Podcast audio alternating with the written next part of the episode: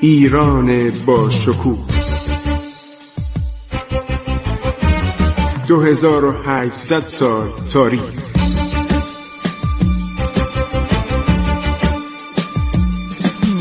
عبور از تاریخ.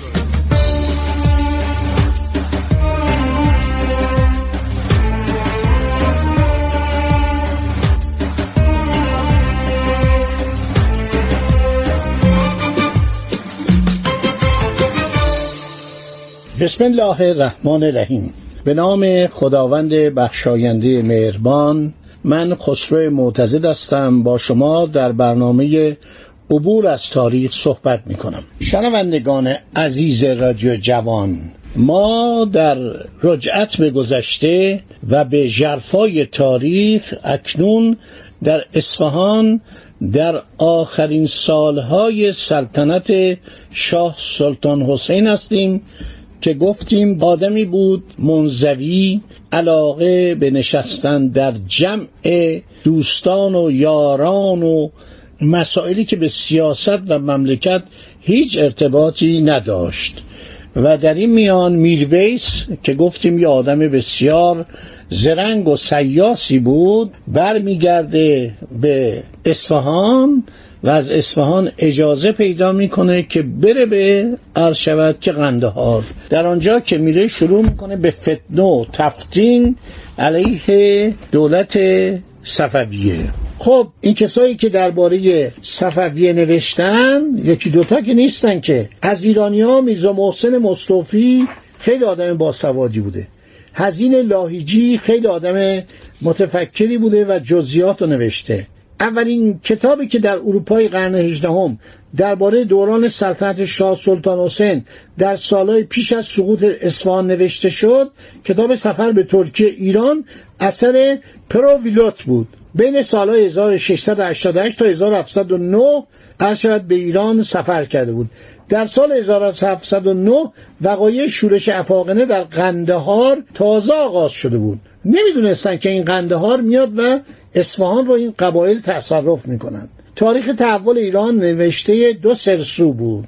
1729 در شهر دوبلین از ایالت ایلن که جز مستملکات انگلستان بود به چاپ رسیده بود. یادداشت‌های تادئوش کروسنسکی که اشاره کردم کتاب بسیار جالبی بود. تاریخ تماسب قلی خان. یک کتاب دیگه بود نادرشاه افشار. تاریخ نادرشاه نوشته جیمز فریزر در سال 1742 بعد کتاب جانوس هانوی. جانوس یا جانوس هانوی بازرگان انگلیسی بود که کتابی که نوشته بود در زمانی چاپ شد در لندن که نادر زنده بود. 1742 دبلیو جونز تاریخ زندگی نادر رو چند دهه بعد در 1773 به چاپ رسانید. 1790 مینفری سوولوف کتابی تحت عنوان یادداشت‌های تاریخی رو در پاریس انتشار داده بود. همه جا در این کتابا به فتنه محمود افغان اشاره شده بود. خیلی ها بودن نمایندگان خارجی و یکی از بهترین کتابا میزا محمد کلانتر فارس که نوشته 900 هزار نفر در اصفهان مردن. کروسینسکی پتروس دی سرکیس گیلانتس ویلیام فلور که این معاصر ماست خیلی مطالعه کرده. لارنس لاکارت که تمام اسناد کمپانی هند شرقی رو معاصره کرده. کلارک جوزف اپی سیلیبیان اینا همه کتاب نوشتن. بعد ژروم فرانسیس آکسنت جوزف جوزف روی. اینا همه کتاب نوشتن درباره اصفهان. آنج دو گاردان. جد ژنرال گاردان هم در اون موقع در ایران بوده. به عنوان کنسول از حلب میاد یه ایران یه مطالعاتی بکنه. خب بنابراین ما اطلاعات کافی داریم.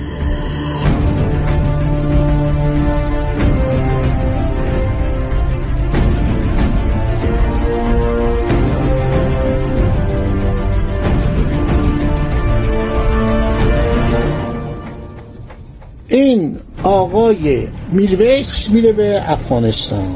میره به کجا؟ به قندهار. میرویس به قندهار می‌رسه. افاقنه رو سر خودش جمع می‌کنه. گرگین خان هم خیلی بهش خدمت خیال می‌کنه رفته اونجا خیلی تعریف کرده. بعد میرویس میگه به قدری دربار ایران به هم خورده است آشفته است. آقا اینا نمی‌دونن صبح چطوری زندگی کنن. پادشاه که سرگرم تماشای الاغ سواریه. می‌رفت میستاد در اون باغات سلطنتی اصفهان. عرض شود اطرافیان سوار خر می شدن هر خری که عقب می افتاد جایزه می یا اینکه می نشست غذاهای عالی می خورد یا اینکه درباره عجایب المخلوقات آقا میمون چیه؟ نمی‌دونست میمون چیه. از این صحبت ها می‌کردن از مورچه هایی که طلا با خودشون هم می‌کردن مورچه هایی که آدمخوار بودن به اندازه یک عرض شود که لاشخور بزرگ بودن صحبت می‌کردن. حرفای بچگانه قصه های قرون وسطا بود اینا همینطور میچرخید. یه سری از این قصه ها می‌گفتن یه سری هم قصه های دیگه می‌گفتن. درباره کشمش پلو صحبت می‌کردن و اینا مینشینن و جالبه که اعتماد و دوله هم از میرویس حمایت می‌کرده. بعد میگن که اینها خیال دارن که ازدواج کنن با دختر میرویس گرگین خان چون خیلی زن داشت زنان بسیار داشت و می‌خواست به زور با خانواده میرویس ازدواج کنه. میرویس اینا رو جمع می‌کنه خیلی آدم زرنگی بوده. گویا اون فرمانی هم که از طرف اعتماد و دوله صدر اعظم درباره گرگین خان آورده بود جعلی بود. در صورت اینا می نشینن میگن ما باید به این پادشاه صفوی اسیان بکنیم و بجنگیم. افاقنه میگن آقا پادشاه صفوی صاحب دولته و در اطراف ما ادهی ما دشمن داریم. چگونه ما می‌تونیم علیه پادشاه صفوی فرمانروای کشور جنگ کنیم؟ میگه خب واجب القتلن. این آقای گرگین خان آوردن. این عرض شود که مزاحم اینجا شده و جان و مال و ناموس ما نمیگذر از این صحبت ها می‌کنن. بالاخره میگن آقا یا قیام می‌کنیم یا فرار می‌کنیم میریم هندوستان. و یک دفعه اینا قیام می‌کنن.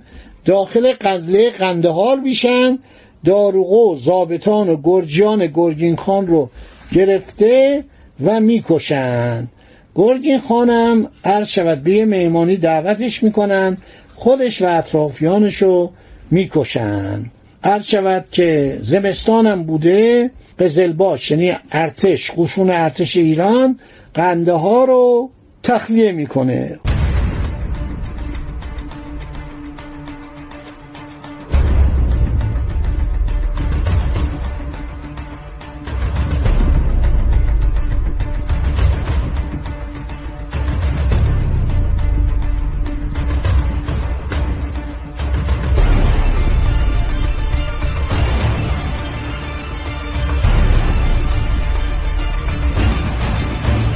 خسروخان معمول میشه که بیاد و انتقام اموشو بگیره. خسروخان یا کی خسروخان ببینید اسما چقدر ایرانیه. گرجی از ما بودن دیگه. گرجا جز از ملت ایران بودن. هرچقدر کی خسروخان برادرزاده گرگین داروغه اصفهان بوده رئیس شربانی اصفهان بوده. اینو میفرستن این حرکت می‌کنه. با شش هزار سپاه گرجستان حرکت می‌کنن به طرف قندهار. میرویس هم آدم زرنگی بوده. 800 نفر شطور جمعآوری می‌کنه زنبورک و توپ بار شطورا می‌کنه. موقعی که اینا رسیده بودن به قلعه قندهار از پشت سر سپاه صفوی رو محاصره می‌کنه که خسروخان کشته میشه. 500 نفر گرجی چابک سوار از معرکه فرار می‌کنن راه فرار پیش می‌گیرن. باقی تومه شمشیر آبدار میشن و گرجیان مرگ خود را در آینه سیغلی شمشیر دیده متفقا به قلیجایی حمله می‌کنن. قلیجایی دو دسته شده کوچه دادن گرجیان راه فرار دیده به اتفاق روی به راه نهادن.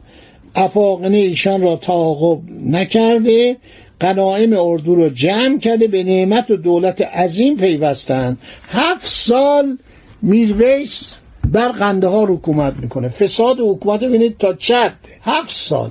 و هر زمانی که شاه سلطان حسین صدر اعظمو می‌خواد صدر اعظم میگه خاطر مبارک آسوده باشد. یک بارم که گفتم فتلی خان داغستانی حمله می‌کنه دستور میده و اینا رو داغون می‌کنن.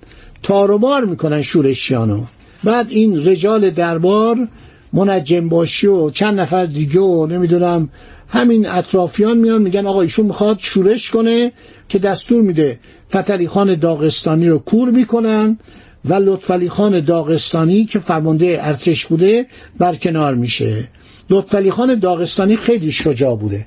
چند بار محمود افغان شکست داده بود. محمود به قدری از این کینه داشت که وقتی اصفهان رو گرفت فرستاد اینا بگیرن. این متواری شده بود. فکر کنید یه آدمی سپه سالار کل. یعنی فکر کنید درجه ارتش بودی.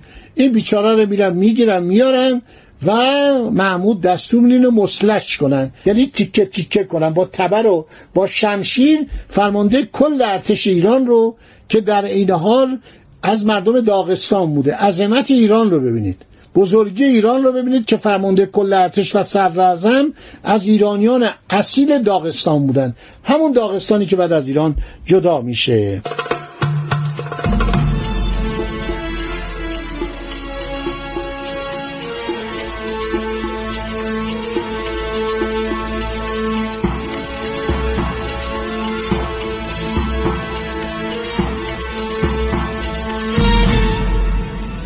یک بار قاصدی میاد میگه قربان کرمان در خطره. نامه ای از کرمان اومده که حاکم کرمان گفته باید علی حضرت زل اللهی نامه رو ببینن. نامه رو باز می‌کنن. حاکم کرمان میگه قربان این محمود افغان با عده زیادی از سواران خود به کرمان حمله ور شده. اینا زنبورک داشتن. یه توپ کوچیکی بود که روی شطور به اصطلاح بار می‌کردن. وقتی می‌خواستن شلیک کنن شطورها رو عادت داده بودن. شطور روی زمین مینشست و این شلیک می‌کرد. نادرشام از این زنبورک ها خیلی استفاده کرد. خوبی زنبورکی بود که سریع بود مثل مسلسل سنگین بود. شاه نگران میشه. میگه قربان کرمان در خطره. این دفعه دیگه هراتونه رو ول کنید. محمد قلی خان صدر اعظم رو احضار می‌کنه. نامه رو میده به دستش. محمد قلی خان نامه رو می‌کنه میگه قربان این حاکم کرمان می‌خواد از ازت پول بگیره می‌خواد بودجه دریافت کنه. هیچ خبری نیست. ما محمود را به اقبال بی زوال اعلی حضرت زلاللهی شکست خواهیم داد. بقیه جانسار اصلا فرستادن کمک لزومی ندارد. بدون شک حاکم کرمان به تنهایی از عهده شکست محمود برخواهد آمد. به این ترتیب باقی صحبت بماند برای برنامه بعدی. خدا نگهدار شما باد. عبور از تاریخ.